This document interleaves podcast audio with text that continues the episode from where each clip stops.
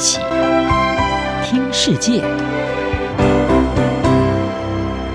欢迎来到一起听世界，请听一下中央广播电台的国际专题报道。今天要和您谈的是中国青年的苦闷三部曲：内卷、躺平、促融热。中国的 COVID-19 疫情持续延烧，当局坚持清零政策，甚至采取激烈的封城手段，就连中国经济核心上海都难逃强硬封锁。世界银行已将中国今年的经济成长预估下修到百分之五，而且不排除进一步调降。在各种封城乱象导致生活停摆、经济半瘫、人民苦不堪言的同时，根据《华尔街日报》报道。习近平还要求确保中国今年的经济成长速度要超越美国。要知道，中国定出的今年 GDP 目标是百分之五点五左右，但在对内有疫情延烧、对外有俄罗斯入侵乌克兰等内外因素的影响下，原本就不容易达成的目标，如今更是雪上加霜。中国国家统计局先前公布了第一季的经济成长率是百分之四点八，表现低于目标。而国际机构也在评估局势后，纷纷下修对中国的全年成长预估。面对未来的不确定性以及疫情对日常生活的改变，中国年轻世代在努力应对的同时，也发出生命的呐喊。他们的苦闷与挣扎，可以从中国社会的流行用语“内卷”和“躺平”中看出来。根据维基百科，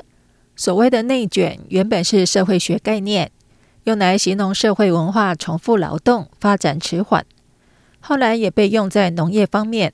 是指亚洲农业社会中长期投入大量劳动力，却未能实现经济突破的问题。但在中国网络文化中，内卷已被年轻人赋予了另一层意义，并在二零二零年成为中国年度十大流行用语之一。当时，清华大学学生用功读书的照片在网络上流传，他们在暮色中边骑单车边使用笔记电脑的身影引发讨论，因此开始有了“清华卷王”的说法。后来，内卷也传到了职场，在不竞争就淘汰压力下讨生活的年轻人。都是看不到尽头的内卷一份子。如果说中国最高学府的激烈竞争引发年轻人的内卷共鸣，那么躺平或许就是这个苦闷时代中许多疲累战士给出的反抗。在中国行之已久的“九九六”模式下，许多上班族从上午九点爆肝工作到晚上九点，而且每周工作六天。特别是在中国的科技业，可说是司空见惯。但卖命不一定换来加薪与升迁，这形成一种更努力却没有突破的恶性循环。因此，年轻人在面对 GDP 挂帅的经济高压下，产生出对生活和工作的疲累感。他们选择退出竞争的躺平态度，宁可不买房、不买车、不结婚、不生娃、不消费。只要维持最低的生存标准，对许多中国年轻世代而言，与其说这是逃避战争、放弃出人头地，不如说是面对困境下的无可奈何。如今，在内卷和躺平之后，面对疫情威胁和严峻的封锁下，中国年轻人为苦闷的心找到出路。他们寻求透过手工艺来舒压，一种新的放松方式应运而生。并且逐渐受到青年男女的欢迎，掀起了一股促融热。究竟促融是什么？简单说就是玩戳戳。这是一种在工厂里用来制作地毯的传统工艺，如今被简化成为手工 DIY，非常容易上手，不用花什么钱，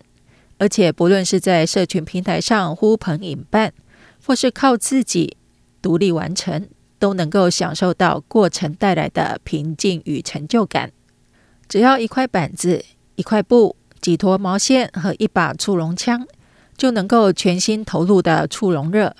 已经吹进中国青年的社交圈和微信话题。这些促融爱好者年纪大多在三十岁以下，他们想要忘记繁琐枯燥的工作，专注于手工艺，借由促龙来减压并获得满足感。